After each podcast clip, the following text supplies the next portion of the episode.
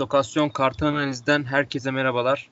Bugün yeni bölümümüzde ben Onat Salcan, Eren Eroğlu ve Akif Erol'la beraberiz. Beyler hoş geldiniz. Hoş bulduk abi.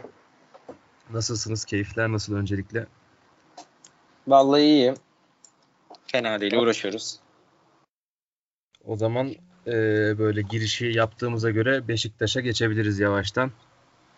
E, bildiğimiz üzere yarın Süper Lig başlıyor. Bizim de pazar günü Trabzonspor'la ilk maçımız olmasına rağmen bayağı büyük bir maçla başlıyoruz. Ama biz burada ligin ilk haftasına e, zaman ayırıp konuşmamız gerekirken takımımızda hala çok işaretler var. Abi pencere açık galiba. Onu kapatabilirsek güzel olur. Tamamdır kapattım ben. E, kadromuzda büyük soru işaretleri var. Sizle beraber bunu konuşalım istedim. Tamam. Öncelikle Sergen e, pazartesi günü Sergen Yalçın, Sergen hocamız e, bazı açıklamalarda bulundu. Orada mesela bir demeci çok dikkatimi çekti benim şahsen. 40-50 maç çıkaracak kadromuz yok diye böyle ger- ger- gerçekçi bir şeyde bulundu. E, sizce kadromuzdaki şu an mevcut yetersizlikler, yeni transferler ve konuşulanlar üzerine sizden bile şeyler duyalım. Eren sen başla istersen. Abi vallahi şöyle yani e, Sergen Hoca burada çok haklı buluyorum ben onun yakarışlarında. Hani bazı bölgelerde özellikle çok fazla rotasyon kalabalık. Bazı bölgelerde bu seviyede hiçbir oyuncu yok. Yani mesela stoper rotasyonu hala daha çok kalabalık. Roko'dan da yeni çıktık zaten.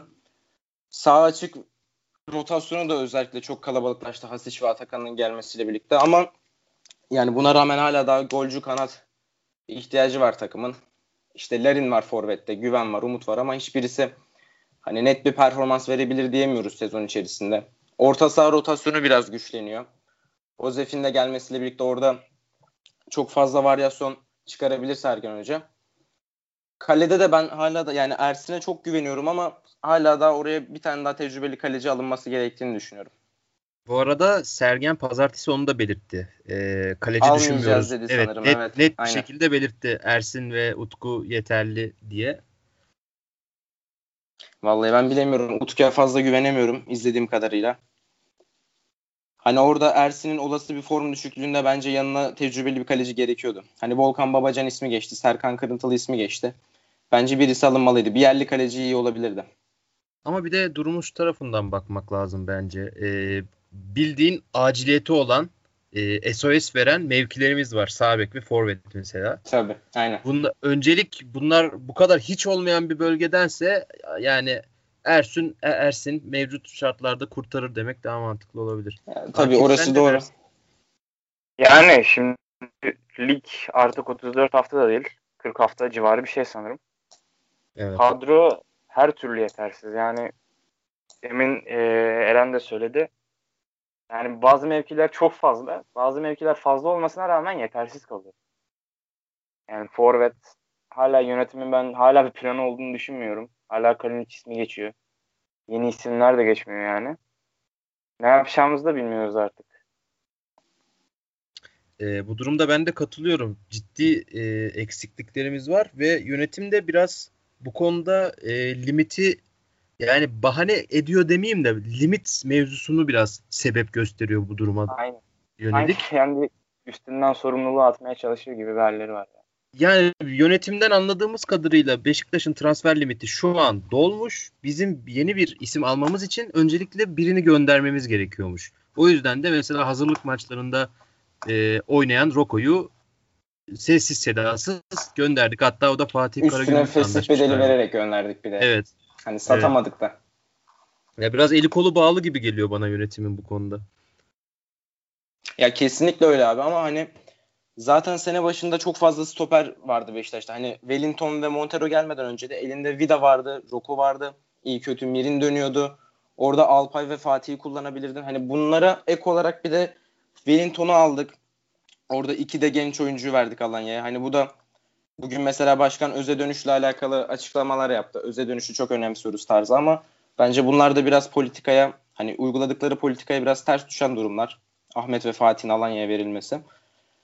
Yani bilemiyorum biraz yönetim plansız gibi başladı ilk, ilk transfer sezonunda. Ben bu konuda çok enseyi karartmamak gerektiğini düşünüyorum. Tabii ki yönetimin ciddi hataları, eksiklikleri var ama e, biraz da gerçekçi bakarsak duruma yani elinden geleni yapıyor gibiler ve hocayla yönetim arasında transfer anlamında bir gerginlik yok gibi. Mesela Sergen yine pazartesi günü belirtti. E, Balotelli yazılıp çiziliyordu bir zamanlar Beşiktaş'a. Bir zamanlar dediğim de birkaç hafta, bir ay öncesine kadar falan.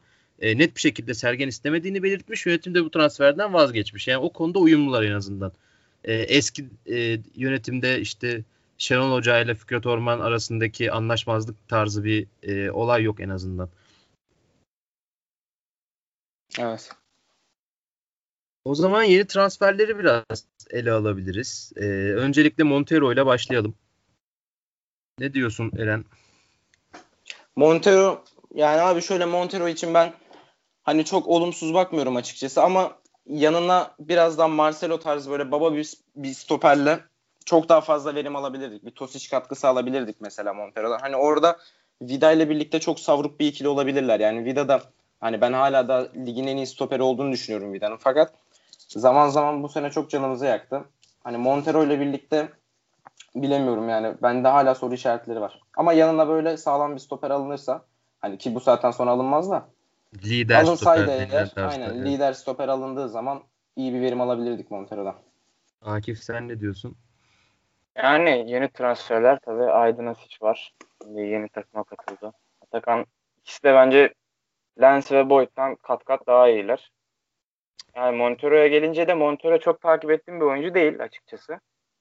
Ama e, yani birkaç tane videosuna göre Eren haklı yani yanına bir aslında Vida ile Marcelo takası olsaydı aslında çok o iyi çok iyi olurdu aynen. Yani güzel olurdu yani stoper rotasyonu için. Aslında Mirin'i de sanırım gönderecekler. Fayda dışı bırakıldı diye haberler vardı. Bence Mirin'i de fena bir ikili olmazlardı. Çünkü Mirin de daha çok hani garantici bir oyuncu. Çok da Vida gibi de sarkık bir stoper de değil. Yani Mirin'i çok çabuk harcadılar gibi geliyor. Sonunda. Ee, ben dediklerinize kısmen katılıyorum. Şu an bence e, soru işareti olmayan isimler lazım olduğu için Beşiktaş'a Mirin çok sıcak bakılmıyor.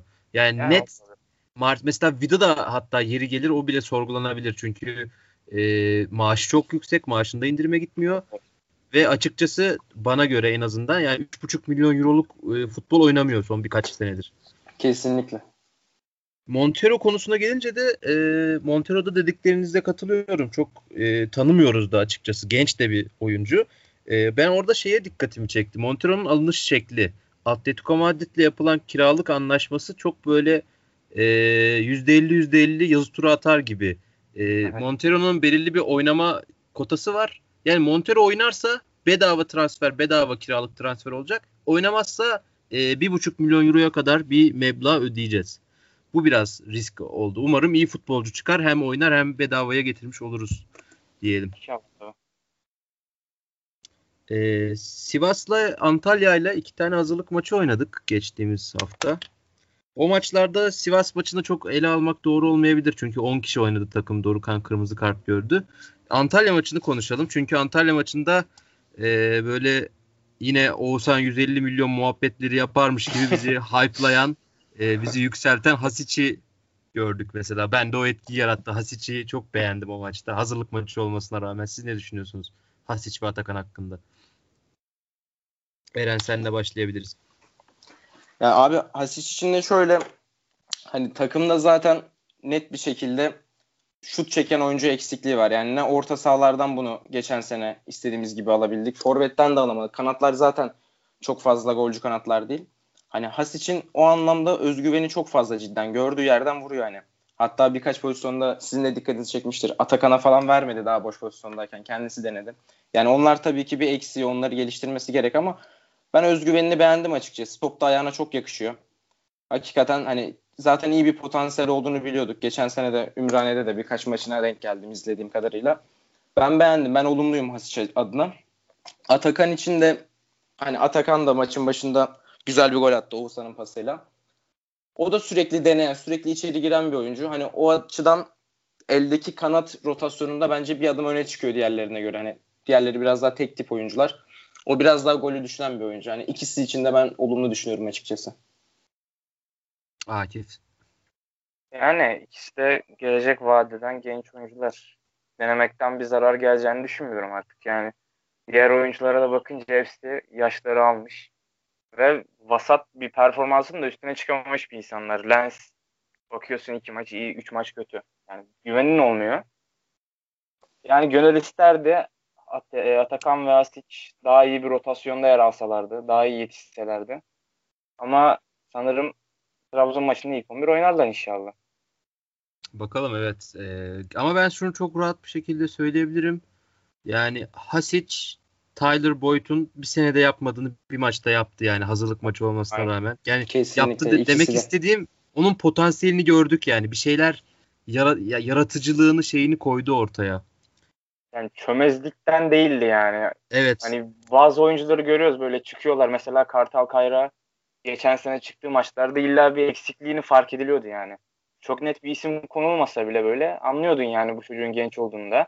Ama Atakan Nasic belki de hazırlık maçından da dolayı da olabilir. Ama ikisinin de yani sanki bayağı kendi yaşlarını almış olgun futbolcular gibi izlettiler yani kendilerini. Evet tabii ki sadece bir maç hele ki bir hazırlık maçı üzerinden ele almak çok öyle doğru olmaz ama e, genel olarak yani şu anki mevcut halimiz ortada, mevcut kadromuz ortada. Yani bu kadroda iş yapabilecek 5 isimden biri olabileceğini gösterdi Hasic. Hele hele ki e, en büyük sıkıntımız kanatlarımız e, üretken yetenekli oyuncu eksikliğimizken hatta bu konuda şeyi de demek istiyorum Sergen Yalçın'ın basın toplantısında Sergen'e e, Sergen Hoca'ya Quaresma soruldu. Yani bunun sebebi de Quaresma gittiğinden beri e, doğru dürüst adam akıllı bir kanat oyuncumuz olmadı maalesef. Ve en şeyimiz en kötü durumumuz da bu. Kanat oyuncularımız hem asist hem gol olarak e, gerçekten az katkı veriyorlar ve e, Beşiktaş'ın futbol anlamındaki özeti de biraz da bu kanattaki kıtlıktandı doğrusu. Kanatlarımız çok verimsizdi. E, Hasic ve Atakan Üner bence bu eksikliği doldurabilir. Aynen öyle. Ya abi zaten sen de az önce bahsettin. Hani e, Hasic'in yaptıklarını, tek maçta yaptıklarını Boyd tek sezon, bütün sezon boyunca yapamadı diye. Hani Atakan'ın mesela ilk attığı goldeki koşusunu Boyd'dan hani 2-3 defa falan ya görmüşüzdür ya görmemişizdir sezon boyunca. Hani o biraz daha gelmeden önce ciddi bir beklentiyle geldi. İşte Abdullah Avcı'nın yeni vişçası falan tarzı. Çok Evet, fazla içeri, evet, içeri çok. girdiği falan konuşuluyordu. Ama çok fazla gösteremedi burada kendini. Evet. O zaman en kritik konuya geçelim. Forvet ve sağ bek durumları. Ne diyorsun Eren?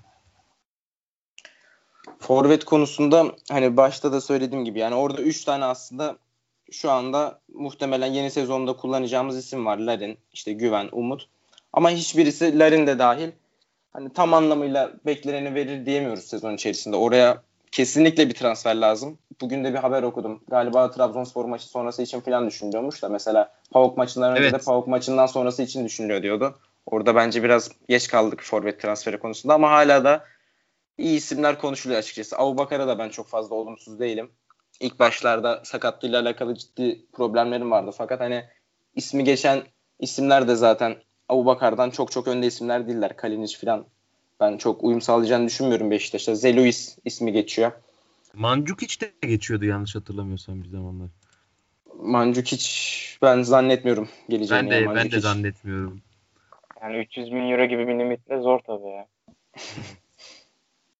Hani Abubakar falan bile zor aslında bu şartlar altında ama hani bir şekilde ikna edilebilirse sağlık raporları falan da olumlu çıkarsa ben olumluyum yani Abubakar için. Sen ne diyorsun Akif? Yani forvet aslında en önemli konu çünkü Beşiktaş neredeyse Negredo'dan beri adam akıllı bir forvetimiz yoktu. Burak Yılmaz yani vardı. O da yok gibiydi artık. O da yaşlanmıştı zaten. Artık bir forvet istiyoruz aslında. Şöyle e, izlediğin zaman ke- insana keyif veren bir forvet şart artık Beşiktaş'a. Artık bu Kalinic mi olur, başka biri mi olur bilmiyorum ama elimizdeki forvet rotasyonuyla çok zor. Yani Evet, Larin de zaten- aynı, Umut da aynı. Güven de yani pek bir şey değil. Güven'i de çok umutluyduk aslında. Yani yaptığı işler de iyi işler. Aslında Güven ben kötü opsiyon olduğunu düşünmüyorum ha- hala. Ee, Güven'in şu konuda bir şanssızlığı var. Güven net bir santrofor değil. Yani Evet. 4-2-3-1'de e, öndeki tek forvet oynayacak kişi değil. O rol Aynen verildiği için güne, e, Güven göze batıyordu biraz. Yoksa bir Ya- kanat oyuncusu olarak ya da 4-4-2'nin ikincisi olarak, ikinci forvet, yardımcı forvet olarak oynarsa çok daha verim alınabilir bence. Ya bence orada güvenin şanssızlığı biraz da hani aslında yurt dışından gelen bir oyuncu olması. Hani Almanya çıkışlı bir oyuncu olması. Hani şu anda işte Kartal'dır, Rıdvan'dır, Ersin için falan hani hep şey muhabbeti geçiyor. Hata yaparsa da bu çocuklar hata yapsın. Hani ben de aynı fikirdeyim. Güvenilmesi gerekiyor ama hani baktığımız zaman Güven de bu oyunculardan çok çok fazla yaşlı bir isim değil. Yani bu oyuncuların yaşlarına yakın bir isim. Bence kendi öz kaynaktan çıkardığımız bir isim olsaydı Güven biraz daha fazla sabredebilirdi taraftar ama hani çok çabuk vazgeçtik gibi görüyorum ben Güven'den. Çok çabuk kaybettik. Hani Ee, tabii ki bu- önünde hala da toparlanabilir ama Evet evet kaybettik demek için erken ama e, bu sadece bizim taraftarımızın da değil. Genel olarak Türkiye'deki bir algı. Hatta hep böyle Sergen Yalçın açıklamalarından örnekler veriyorum ama e, neredeyse cuk oturuyor yani. Bugün Sergen Yalçın şey dedi. E, işte gençlerle oyna, gençlerle oyna diyorsunuz bana. E, 6. haftada 3 mağlubiyet, 3 beraberlik alsam olsun gençlerle oynuyoruz mu diyeceksiniz diyor. Yani evet gerçekten de öyle hem gençler gençlere değer verilmesi isteniliyor. Futbol anlamında gençlerin oynatılması isteniyor. Hem de kısa vadede başarı bekleniyor çok hızlı bir şekilde. Bu Türk futbol severlerinin bir sabırsızlığı, bir riyakarlığı gibi bir şey aslında. Gençlerimize yani e, normal bir şekilde yaklaşmıyoruz. Sabırsızız ve acımasızız. aynen öyle. Sonra da hizasını çekiyoruz işte böyle. Evet. Sabek konusunda ne gibi haberler görüyorsunuz, okuyorsunuz? Yani sabık konusunda aslında yaprak kıpırdamıyor desek yeri ya Beşiktaş'ta. Evet, ben de çünkü ben mi biri bile- kaçırıyorum dedim yani ben mi Aynen. görmüyorum İnsan kendinden şüphe ediyor artık. Böyle acaba do- doğru insanları takip etmiyor mu acaba internette falan? Yani kimse yok artık isim olarak. İşte hani en son Nazım Sangare ismi falan geçiyordu. Yani o da artık Evet. hani bilemiyorum Nazım pek fazla sıcak baktığım bir isim değil yani benim. Benim Ya de ben açıkçası sabek olsun yeter kafasındayım. Yani çünkü bir hayalet var bizim kadroda Douglas. Ya o da var mı yok mu belli değil. PAOK maçına hazır hissetmediği için çıkmamış yani. Toplam Beşiktaş kariyeri boyunca 450 dakika falan sadece süre almış galiba.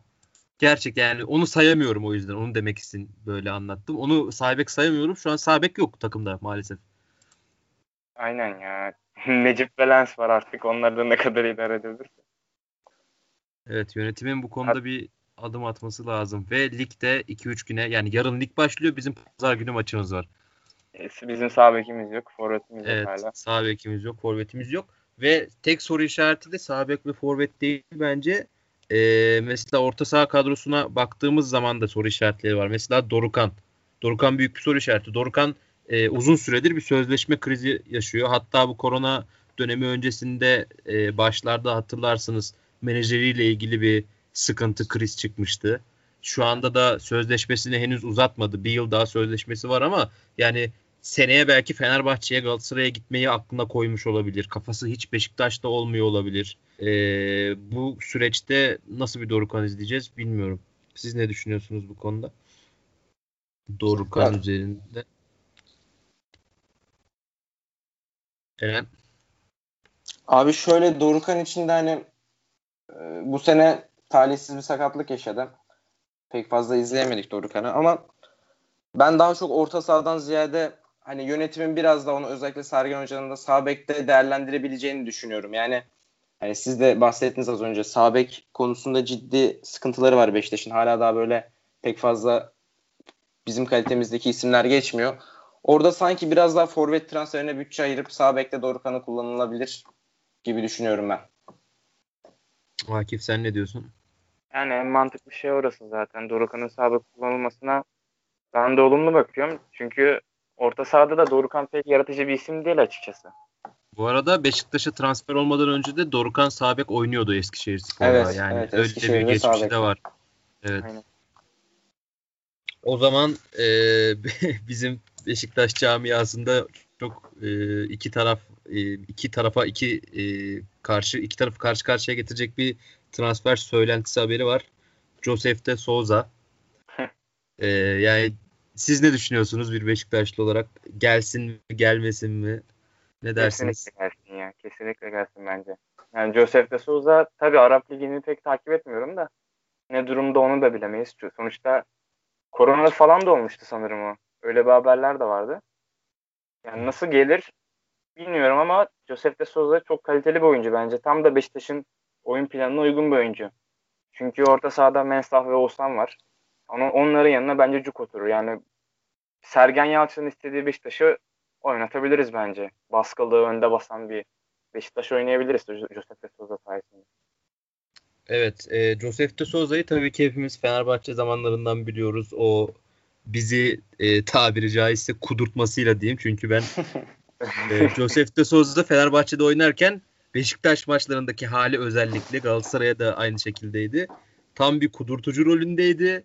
E, tam böyle Fenerbahçelilerin çok sevip rakip takımların nefret edeceği profilde bir oyuncu ama e, tabii ki bunlar işin makarası. 3 e, yıl Fenerbahçe'de oynadı. E, Fenerbahçe'de 12 milyon euro gibi yani Türkiye Ligi için oldukça yüksek bir meblağa Arabistan'a transfer oldu. Şu anda da 31 yaşında. Yani kağıt üstünde baktığımız zaman gerçekten e, çok potansiyeli olan bir transfer olur. Ve aynı zamanda e, şunu da belirtmek istiyorum. Sergen Yalçın'ın geriden oyun kurarken ki hep geçen sene de gördüğümüz belirli bir dizilişi var. E, stoperler e, kanatlara açılıyor hafif bir şekilde. Ön liberolardan bir tanesi stoperlerin arasına girip topu o şekilde oradan dağıtıyor. Geçen Aynen, sezon Elneni'yi kullanıyorduk. Evet. Geçen, geçen sezon Elneni bu rolü çok iyi yerine getiriyordu. İki stoperin arasına giriyordu. E, kontra atak ya da başka bir şekilde de stoper gibi topta karşılayabiliyordu. Bence Josef de Souza futbolcu tipi olarak e, Elneni'nin boşluğunu doldurabilecek net bir isim. Ya hatırlarsınız Elneni e, son maça kadar Gençler Birliği ligin son maçına kadar ne asisti ne golü vardı ama takımın en iyilerinden bir tanesiydi her anlamda. Tabii, Kazanılan mücadele, öyle. hava topu, pas, istatistiği falan. Josef de Souza da bu konuda bence oldukça verimli olabilir olursa ama e, taraftar kabullenemeyebilir çünkü bizim taraftar biliyorsunuz çok çabuk ben ısınmıyor çok, böyle bazen. O grup çok azınlıklı gibi geldi bana ya. Sanki Josep de Souza'yı istemeyenler. En azından Quaresma yaptığı hareketten dolayı istemeyenler. Çok fazla görmedim ben yani azınlıkta gibi hissediyorum. Evet evet o konuda çok sıkıntı çıkmaz büyük ihtimalle bence. Aynen Burak Yılmaz'ı kabul eden taraftar bunu da kabul eder bence yani. Çünkü evet. Josep de Souza'nın yaptığı hareket çok da abartılacak bir hareket de değil aslında. Yo biraz da böyle tutkulu ateşli bakıyorlar diyelim. Ee, böyle bir fanatiklik olur ya bazen rakip takımın futbolcusu ne olursa olsun düşmanmış gibi bakılır falan. Umarım öyle bir şey olmaz ve gayet güzel e, iyi bir transfer olur Beşiktaş için diyelim. O zaman son bir transfer e, haberini daha gündeme getirelim. Gökhan Töre biliyorsunuz e, Malatya Spor'la sözleşmesini feshetti ve 4 milyon lira olması lazım yanlış bilmiyorsam. Alacağını ya da işte cebinden vererek ya da alacağını bırakarak 4 milyon liralık bir gelirden vazgeçerek e, sözleşmesini bonservisini kendi eline aldı. Şu anda resmi olarak biz açıklamadık ama %90 Beşiktaş'ta gibi bir şey söylemek yanlış olmaz. Ne düşünüyorsunuz Gökhan Tören'in dönüşüyle ilgili, ikinci Beşiktaş dönemiyle ilgili? Eren senden başlayabiliriz. Ya ben bugün e, onun transferiyle alakalı birkaç olumsuz haber okudum ama Hani umarım ne gibi gelebilir. Ya maaşta anlaşılamadığını falan okumuştum ama bilmiyorum sizin gözünüze çarptı mı? Ben de evet, tam tersi tam aksi bir haber gördüm. Maaşta da indirim yapmış diye. Büyük fedakarlık yapmış diye ama bilmiyorum. Çok Sercan Dikme kaynak... sanırım bir haber girmişti bugün. Çebi devreye girecek diye. Transfer komitesiyle birkaç anlaşmazlık olmuş sanırım. Yani benim okuduğum o yöndeydi. Ama bir şekilde bağlanır o transfer gibi geliyor. Hani çünkü Gökhan ciddi bir para bırakıp Malatya'da geldi buraya. O bir şekilde o sorun hallolur gibi geliyor. Gökhan Töre zaten Beşiktaş'ı da seven miyiz bence ya. İçinde Beşiktaş sevgisi olduğunu inandığım oyunculardan bir tanesi Gökhan Töre. Zamanında Beşiktaş'ta da işler yaptı ama yani illaki bir kafamda soru işaretleri de var yani Gökhan Töre'ye karşı. Sonuçta verdiği katkı da belli yeni Malatya Spor'a. Ve son iki sene, üç senesini falan neredeyse kayıp geçirmiş bir oyuncu yani. Bir geçen sene o 15 maçın üstüne falan çıkmıştı sanırım. Birazcık soru işaretleri de var aslında ama uygun bir maaşa geliyorsa tabii kimse hayır demez Gökhan Töre'ye. Evet. Aynen evet. öyle. Siz biraz eksilerinden bahsettiniz. Ben de Gökhan Töre transferinin e, potansiyel muhtemel artılarından bahsedeyim. Şu an 28 yaşında e, yani gayet en verimli çağına yaşayabilecek bir dönemde aslında. Ve e, Beşiktaş yıllarına dönüp baktığımız zaman hep bir yani şey vardı. Yeteneği tabii ki tartışılmazdı ama bazen böyle kafasının gittiği, topu ezdiği, hiç e, kendini vermediği maçlar oluyordu. Saç baş yoldurttuğu diyeyim. Evet. E, ama şu an e, daha olgun, karakter olarak da daha olgun. E, öyle özel hayatındaki krizler gibi bir olaylara da karışmıyor artık. Ve en büyük artı bu transferde daha önce Sergen Yalçın'la tanışmış e, çalışmış olması bence. Evet Sergen'in de özel olarak istediği bir isimdi Malatya'ya sene başında. Tabii orada pek şey yapamadılar, uyum sağlayamadılar ama Gökhan tekrar dönerse ben yine burada katkı verebileceğini düşünüyorum. Hani zaten uygun şartlar oluşursa muhtemelen Gökhan'ın transferine hiçbir Beşiktaşlı karşı çıkmaz ama orada biraz daha kalabalığın oluşması hani benim birazcık gözümü korkutuyor. Çünkü Hasic zaten sağ kanat hani Lens'ten, Lens'ten de bu sene çıkamayacağız gibi duruyor. O da sanırım kalacak. Boyd da orada oynuyor. İşte Atakan'ın da bildiğim kadarıyla asıl mevkisi sağ açık. Hani orada Gökhan birazcık kalabalık yaratılabilir gibi. Hani Beşiktaş'ın asıl sorunları şu an pek gündeme gelmiyor bence. Forvet ve sabek çok kritik ve hani elzem konular. Biz biraz daha başka isimlere yöneliyoruz. Yani oralara evet, bence konuda, biraz daha ciddi bütçe ayrılması lazım. O konuda haklısın. Mesela bu konuda yönetim de çok şu açıdan eleştiriliyor. Ee, Enskala ve Wellington transfer edildiği dönemde baya bir ara yani yılan hikayesine dönmüştü. Siz de hatırlıyorsunuzdur. 2-3 hafta uzadı. Yani böyle taraflar görüşüyor, bonservisler anlaşılmadı falan filan oldu. Ve e, Twitter'da özellikle benim gördüğüm şey algısı çok çoktu yani. Hiç sağ bek yokken elde hiç yok. Yani en azından sol bekte bir Rıdvan Yılmaz var. E, 6-7 maç oynamış orada. E, kendini belli etmiş, taraftar desteğini almış ve genç bir oyuncu. Yani ona bel bağlamak mümkün. Yani kenarda olan bir seçenek. Rıdvan'ı sol bek oynatabilirsin. Ama sağ bekin hiç yok. Ve 2-3 tane de stoperim var. Buna rağmen hiç bu e, hiç olmayan bölgeye transfer yapmak yerine sol beke transfer yapması bayağı eleştirilmişti yönetimin. E, senin dediğin gibi kanat konusunda da aynı eleştiriler e, yöneltilebilir. Haklısın. Ee, yeni transferlerimizi konuştuk. Ee, sağ bek forvet sıkıntılarımızı konuştuk. O zaman bugün e, bir altyapı açıklamaları geldi. Onları takip edebildiniz mi? Baktım ben biraz. Ee, Mehmet Mehmet Ekşi eski Beşiktaş'ta da oynamış, e, Trabzonspor'da da oynamış. Altyapının başına getirildi. E, ve çeşitli şeyler tanıtıldı. E, beni en çok heyecanlandıran Ümraniye Nevzat Demir tesislerinin yanına e, yapılması planlanan bir tesis var. E, Beşiktaş Futbol Akademisi ve bu UEFA standartlarında olacak. E, gerçekten işte top klas kulüp diyebileceğimiz büyük kulüplerin akademi kültürü, kolej kültürü gibi e, başarılı bir altyapı akademisi oluşturabiliriz. Bu yapılanma o yönde ilerlerse gerçekten e, Türkiye standartlarında çok kaliteli, çok verimli bir iş olur. Siz ne düşünüyorsunuz? Umarım öyle olur. Çünkü altyapıdan başka bir kurtuluşumuz da yok aslında. Bugün yapılan bütün transferler hep günü kurtarmaya yönelik transferler olarak görüyorum ben. Aslında bu kaynak altyapıda hep. Yani altyapıya da zaten çok fazla bel bağlamak gerekiyor. Sergen Yalçın'ın dediği gibi. Bütün 11'i gençlerle çıkarsak 6. hafta taraftar da isyan etmeye başlar yani. Ama işte evet. e, altyapıda da yani önemli olan tesis falan da değil aslında. Çünkü bir hem zihniyet de önemli yetiştirirken. Oyuncuları yani öyle yetiştiriyorlar ki yani bir yarış atı gibi sanki. Oyuncu artık A takıma çıktığında ya yani gördüğü ilgiden sonra kendini kaybetmeye başlıyor bir süre sonra. Ve hani kendini kaybetmese bile artık fiziksel olarak bile fark oluyor bence. Yani Rıdvan Yılmaz bile şu anda aslında gerçi onun biraz da e, boy olarak da kısa olabilir ama yine, yine fiziksel olarak yetersizlikleri de olabiliyor yani bazı altyapıdan çıkan oyuncuların. Ama tabii önemli bir gelişme bu da Beşiktaş için. İnşallah önemli adımlar söylendiği gibi atılır inşallah. Evet. Ee, bu Beşiktaş'taki şey üzerinden genel bir altyapı eleştirisi yapabiliriz Türkiye üzerinde. Ee, Türkiye'de genç futbolcular çok çabuk yani bu ben e, genç futbolcular derken 3 futbol 3 büyüklerin genç futbolcularını kastediyorum. E, çok çabuk zirveyi de görebilirler, çok çabuk dibi de görebilirler.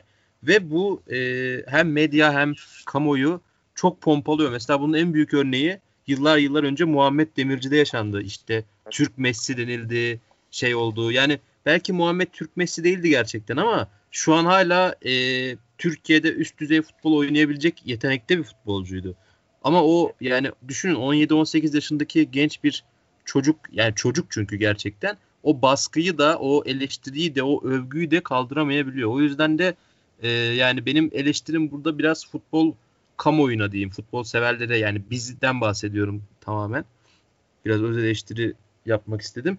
E, genç futbolculara bazen görüyoruz o tamam işte bu bizim geleceğimiz olacak. Bu bizi kurtaracak.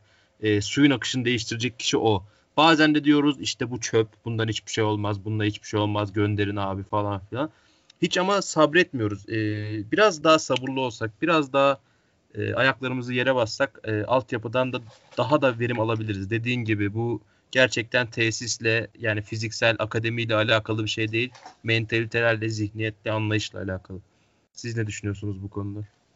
Abi bu arada Batuhan da aynı şekilde. Mesela Batuhan ilk çıktığı zaman milli takım 10 sene forvet aramayacak deniliyordu. Evet. Cid, ciddi bir potansiyelle geldi. Hatta ilk çıktığı maçlarda gol falan atıyordu bayağı bir. Ama o da sonrasında kayboldu. Öyle çok kaybolup giden e, örnekler var maalesef. Oğuzhan'a da hatta o eleştiriler çok fazla geliyordu. Evet Oğuzhan da aynı ilk, süreçlerden. İlk geldiği dönemde. Aynı süreçlerden Oğuzhan da geçti. Akif sen uzun süredir konuşmuyorsun abi. Senin yorumlarını da alabiliriz bu konularda. Yani biz o dengeyi tutmuyoruz pek ya. Yani her konuda aslında böyle. Ya sadece futbolda da değil. Yani bir denge var o konuda. Övme ve gömme konusunda. Biz o dengeyi tutturamıyoruz bir türlü. Sürekli her futbolcuya işte bu bizim kaderimiz. İşte iki seneye, üç seneye şöyle satarız, böyle satarız. Ama işte hiçbir türlü istediğimiz olmuyor. Yani Emre Mor da aynı şekilde. Sadece Türkiye'de yetişen futbolculara da aynısını yapmıyoruz. Emre Mor, Güven Yalçın da aynı şekilde. Yani bir patlıyorlar. E, o kadar çok ilgi gösteriyoruz. İşte yok bu böyle, şu şöyle. İşte artık bizim kaderimizi kurtaracak bu sonunda falan diyoruz. Bakın işte istediğimiz gibi olmuyor. Aslında bir beklesek, bir fırsat versek gençlere bir şekilde kendileri zaten kurtulacak o çukurdan. Bence bu bahsettiğimiz şeylere kesinlikle katılıyorum. Bunun yanında farklı bir faktör olarak da sistemde de bir büyük bir bozukluk var. Ee, Türkiye'de doğup büyümüş bir e, genç çocuktan bahsedelim. E, amatör ligde oynuyor. İşte U15, U16 liglerinde oynuyor. Ve bir noktada profesyonel olması gerek yani profesyonelliğe adım attığı yaşta 16, 17, 18 işte oyuncudan oyuncuya değişir bu. E, çok net bir yol ayrımı çıkıyor karşısına Türkiye'de. Yani ya üniversite okuyacak ya tamamen futbolcu olacak. Bu ikisinden biri. Evet. İkisini bir arada yapmak Türkiye'de gerçekten e, imkansıza yakın yani. Hem profesyonel futbol yönelip hem bir şekilde üniversite okumaya çalışmak e, yani çok sen... çok zor. Ve bu da evet. biraz e, üniversiteye hep klişe olacak. Üniversite aslında hayat okuludur. Ne okuduğunuzun bir önemi yok derler ya. E, biraz da bu genç futbolcuların, bu genç futbolcular dediğimizde 18-19 yaşında bir anda e, kendisini milyon liraların içinde bulan insanlar. E, böyle bir hayat olgunluğuna sahip olmadıkları için e, üniversite sadece bir örnek e, bahsettiğim şey. Yani üniversite okumasa bile e, o olgunluğa 20 yaş 26 yaşlarında erişebilir yine tabii ki. Ama üniversite bunun için daha kolay bir araç. E, ben bu konuda mesela Amerika'nın sistemi profesyonel ligle e, amatörlük arasında ince bir işte kolej basketbolu, kolej futbolu gibi hem üniversite okudup hem de sporda piştikleri bir alan var. Keşke bu futbolda da olsa Böylelikle genç yetenekler e, böyle kaybolup gitmez diye düşünüyorum. Bilmem siz ne dersiniz? Yani %100 katılıyorum. Hatta kendimden örnek vereyim. Ben şu anda sınav senemdeyim. Üniversite sınavı. Evet. Ve e, yaklaşık bir 10 senedir falan da futbol oynuyorum. Yani ben bırakmak zorunda kaldım kendimden. ee, hani ya futbol ya üniversite. Yani onun arasında gerçekten bir ince çizginin olması gerekiyor. Yani evet. çok fazla öyle yetenek kayboluyor. Sadece sınavla da alakalı değil. Yani futbol, amatör futbolda gerçekten durumlar kötü. Yani malzeme bulamayan kulüpler var altyapıda. İşte otobüs bulamayan kulüpler var. Sağ evet, antrenman evet. yapamayan kulüpler var.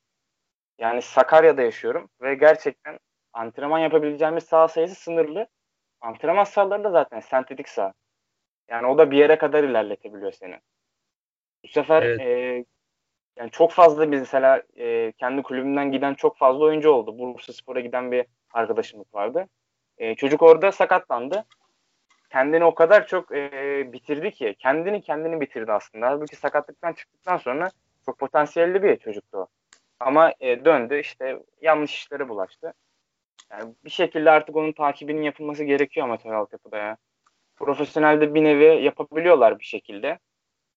Ama amatörde gerçekten işler çok zor. Kesinlikle katılıyorum. Bu zaten şey örneği verirken de özellikle belirtmiştim. Ee, genç futbolcu der ki üç büyüklerdeki genç futbolcuları kastediyorum diye. Çünkü binlerce yani Türkiye zaten 80-90 milyonluk ülke. Ee, şu andaki e, futbolcu havuzu bunu da amatörleri, çocuk liglerini falan da katıyorum. E, sayı olarak gerçekten dünyanın ortalamasının çok üzerinde ama e, kalitede bir o kadar çok düşük. Çünkü imkansızlıklar var. E, sistemde belirli bir eksiklik var. Senin de dediğin gibi sentetik sahada oynuyoruz diyorsun. Avrupa'da yani neredeyse çim olmayan saha yok gibi bir şey. Amatörler bile İngiltere'nin işte e, kıytırık sandalyelik makaraları yapılır. İşte dayılar falan pazar toplanır. Tabii. Onlar bile Onların- çimde oynuyorlar yani. Yani öyle ya. Genel olarak bir eksiklik var bu konuda haklısın.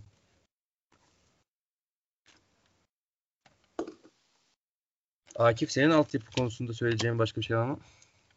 Yani dediğim gibi artık e, şeylerin değişmesi gerekiyor. Hem profesyonel hem amatör. Ama gerçekten durumlar kötü gibi geliyor bana amatörde. Yani çok fazla sahtekarlığa da maruz kaldığımız da oluyordu. Mesela Türkiye şampiyonasına gidiyorduk. E, adam profesyonel bir kulüp. E, kulüp ismi de vermeyeyim şimdi de. E, ama amatörlerin şampiyonasında oynuyordu. Yani hem e, yetiştirme konusunda hem de etiklere uyma konusunda da çok fazla sıkıntı yaşıyoruz gerçekten. Evet haklısın. Ee, bayağı Beşiktaş'tan koptuk. Türkiye altyapısına kaydık ama güzel keyifli bir sohbet oldu. Ee, Beşiktaş kadrosu üzerinde biraz en baştan alırsak e, son bir genel değerlendirme yapalım istedim siz de isterseniz. Ersin ve Utku yeterli diyebilir miyiz kaleci için? Mecbur diyeceğiz gibi duruyor ya. Aynen Hani öyle. orada hocanın da dediklerinden sonra oraya bir alınmayacak gibi duruyor bir oyuncu. Ee, sol bek Rıdvan ve Enskala var şu an e, yanılmıyorsam. Ve üçüncü bir isim var mı bir altyapıdan? Ahmet vardı. Alanya'ya kiraladık Aynen. sanırım onu da. Fatih'le beraber o da mı Aynen. Alanya'ya gitti? Aynen. kaçırmışım. E, stoperlere gelelim. Wellington'un e, penaltı yaptırması mesela daha ilk 2-3 maçtan bu kadar göze batması bu konuda ne dersiniz? Ya şöyle orada bence penaltı yaptırmasından da ziyade hani mesela Wellington'la alakalı benim ilk fark ettiğim hani böyle 10 üzeri 5'lik hiçbir e, özelliği yeteneği yok gibi duruyor. Hani bilmiyorum siz ne demek istersiniz ama hani sanki hızı da yeterli değil. Ya zaten en önemlisi çeviklik bence şu an. Beşiktaş gibi oyunu rakip yarı sahada oynamak isteyen takımlar için en önemlisi çeviklik. Hani o konuda özellikle çok eksik. Dikkat dağınıklığı var çok fazla. Yani oyun içinde çok kayboluyor. Hani bilmiyorum ben son yıllardaki en kötü stoper performanslarından biri olduğunu düşünüyorum. 2-3 maçlık performansının. Hani tabii ki sezon içinde biraz daha toparlayabilir ama pek ışık vermeden. Haklısın. Akif sen ne diyorsun? Yani Wellington bence çok çok kötü bir stoper değil. Keşke daha başka şartlarda da tanışabilseydik aslında Wellington'la. Ama hani bir şekilde Wellington'a bel bağlamak zorundayız. Çünkü daha işi yeni geldi. Hani göndermek istesen de gönderemezsin bu saatten sonra. Ki daha Ama- çok erken. Gerçekten çok Evet. erken. Aynen. Ya kesinlikle bence sakarlıkları e, onun başına çok fazla bela olacak gibi geliyor. Hani performansından ziyade hani penaltıcı stoper diye de anılabilir artık bu saatten sonra. Çünkü gerçekten sakar bir oyuncu bence ya ceza sahası içerisinde hiç yapılmayacak hareketler yapıyor. E, Ama çok- zaten bir değil. opta özür dilerim sözünü kestim. Yok yok buyur. bir opta verisi vardı geçen sezonun sonunda paylaşılan. Ee, Süper Lig'de en çok penaltı yaptıran isim. Direkt Wellington'du. Alanya'daki Wellington. Ama Wellington hakkında şöyle ilginç bir şey var. Ee, şu an Fenerbahçe'nin teknik direktörü Erol Bulut e, Alanya'dayken Wellington hakkında şunu diyor. Ligin en iyi 3 stoperinden biri. Bir stoperde ne ararsanız var. Topu geriden iyi kullanıyor. Çabuk ve sert oluyor. Kap- e, ve kafa topu oldukça iyi. Gol atma özelliği de var üstüne. Yani ayağı düzgün. e, evet süratli e, çok süratli bir oyuncu değil. Yani uzun mesafede e, hızlı bir kanat oyuncusunu yakalayabilecek kadar hızı yok. Ama e, bu Erol Bulut'un bahsettiği özellikleri ilerleyen süreçte Beşiktaş'ta gösterebilirse bence çok e, faydalı bir stoper olabilir. Şu an e, haklısınız eleştirmekte ama daha erken bence bu olmadı demek için. Aynen öyle. Daha yani iki tane hazırlık maçı oynamış bir stoperden bahsediyoruz sonuçta. Evet. İnşallah gelişme gösterir ilerleyen günlerde. Tabii yanındaki partner falan da çok önemli ya. Aynen. Yani orada- onun yanına lider stoper dediğimiz tarzda bir isim lazım. Hani orada zaten bence büyük ihtimalle Vida kaldığı takdirde Vida ve Montero oynayacak gibi duruyor. Çünkü Atletico'nun da koydurduğu madde Montero için. Orada sanki ligin çoğunluğunda Montero Vida izleyeceğiz gibi bence. Evet. Zaten e, bunu da konuşmuştuk Montero kısmında. Büyük ihtimalle e, şu an ilk derdimiz ekonomik, finansal sıkıntılar olduğu için Atletico Madrid'e vereceğimiz bir buçuk milyon euro bile Beşiktaş'ın e, planlamalarını sıkıntıya sokabilir. O yüzden e, o maddeyi kullanmamak için büyük ihtimalle Montero'yu en az 20-25 maçta ilk 11'de izleyeceğiz. Onu söyleyebiliriz. Onun dışında e, bahsetmeyi unuttuğumuz bir isim var. Adem Laiç de bence bir soru işareti şu an. Kalacak mı, gidecek mi bu sezon?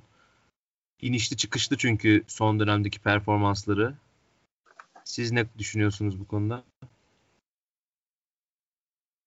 Eren senle başlayabiliriz yine. Ya Laiç için de şöyle hani e, geçen sene pandemi öncesinde de çok fazla eleştirilen bir isimdi. Pek istediğimiz katkıyı alamamıştık ilk geldiği sezona göre. Hani özellikle bonservis alındıktan sonra biraz daha formu düşmüştü. Evet. İşte pandemi sonrasında da zaten pek oynama fırsatı bulamadı. Ama ben hala da hani böyle oyunu değiştirebilecek isim dediğimiz zaman ilk akla gelen isim olduğunu düşünüyorum Lay için. Orada çok çabuk vazgeçmemeliyiz. Bence biraz fazla erken davranıyoruz. Kesinlikle öyle. Zaten şu konusunda. an elimizdeki en değerli oyuncu bence. Aynen Evet. öyle. En yetenekli, en değerli oyuncumuz o. Ama e, o da Serie A'dan teklifler geldiği konuşuluyor. Umarım yani çünkü Laiç'i şu an kaça satarız? 7 milyona, 8 milyona en iyi bu 5 senaryo yani. En iyi olabilecek en iyi senaryo bu. Ve o 8 milyon euroya bir Laiç alamayız bir daha. Bilmem katılır mısınız Akif ne dersin? Kes- Kesinlikle katılıyorum. Yani Laiç bence bu ligin gördüğü en yetenekli on numaralardan hatta sol kanatlarından bir tanesi bence Laiç. Hala daha bir şeye bitmiş değil sonuçta. Ama gerçekten yani artık Beşiktaş taraftarı mı Laiç'e bir şey yaptı yoksa Laiç mi e, bize küstü? Arada bir bence bayağı bir buzlar var bizim Laiç'le. Ama yani Laiç'i bence ben çok seviyorum Laiç'i. İyi bir oyuncu olduğunu da düşünüyorum. Tabii teklif gelirse kesinlikle satılmalı derim. Çünkü potansiyelli bir oyuncu. Ama Laiç giderse gerçekten 8 milyon euroya yani bulamayız bence Laiç gibisini. Ki limitler falan da ekonomik durum da ortadayken Laiç gibisini bir daha zor buluruz gibi geliyor. Evet, o zaman orta saha hattımızdan bahsedelim kapatmadan önce. Ee, şu an kağıt üzerinde Dorukan, Atiba, e, Laiç, Mensah, Oğuzhan ve olmazsa olmaz Necip Uysal'ı sayabiliyoruz. Ee, sizce yeterli bir rotasyon mu bu? Bir ekleme ya da çıkarma yapmak gerekir mi? Yani kağıt üstünde yeterli aslında. Ee, ama Dorukan giderse ne olur? Ya da Dorukan Ozan Tufan takası olur mu? E, bunu Onlar da evet bak bunu konuşmayı unuttuk. Bu konuda ne düşünürsünüz? Ben kesinlikle olumlu bakarım. Çünkü Ozan Tufan'ın ben Dorukan'dan daha iyi olduğunu düşünüyorum. Ama şöyle de bir eksiğimiz var. Ee, eğer eğer ki bir sağ bekimiz olsaydı ve hani yönetim kesinlikle bir sağ bek transferi yapacağız deseydi Dorukan'la Ozan Tufan takasına kesin, kesin gözüyle bakardım yani ama Dorukan hem sağ bekte iyi, iyi de oynayabilen bir oyuncu. Ama durumlar böyle olunca yani Dorukan'ın aslında pek de gitmesine taraftar değilim. Bu arada Mert Yılmaz'la alakalı hiçbir haber okudunuz mu? O çocukla da alakalı. Çarşamba Yani an- son bir görüşme olacak falan deniyordu. Bir anda silindi onunla alakalı haberlerde. Aynen ya bir anda patladı gitti ya o da. Yani bir anda çıktı bir anda bitti yani hiç, hiçbir şey de anlamadık. Klasik Ya ben çok isterdim. diyebiliriz.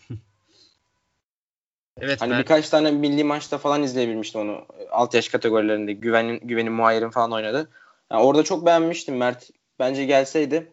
Hani orada direkt formayı bile kapabilirdi hatta.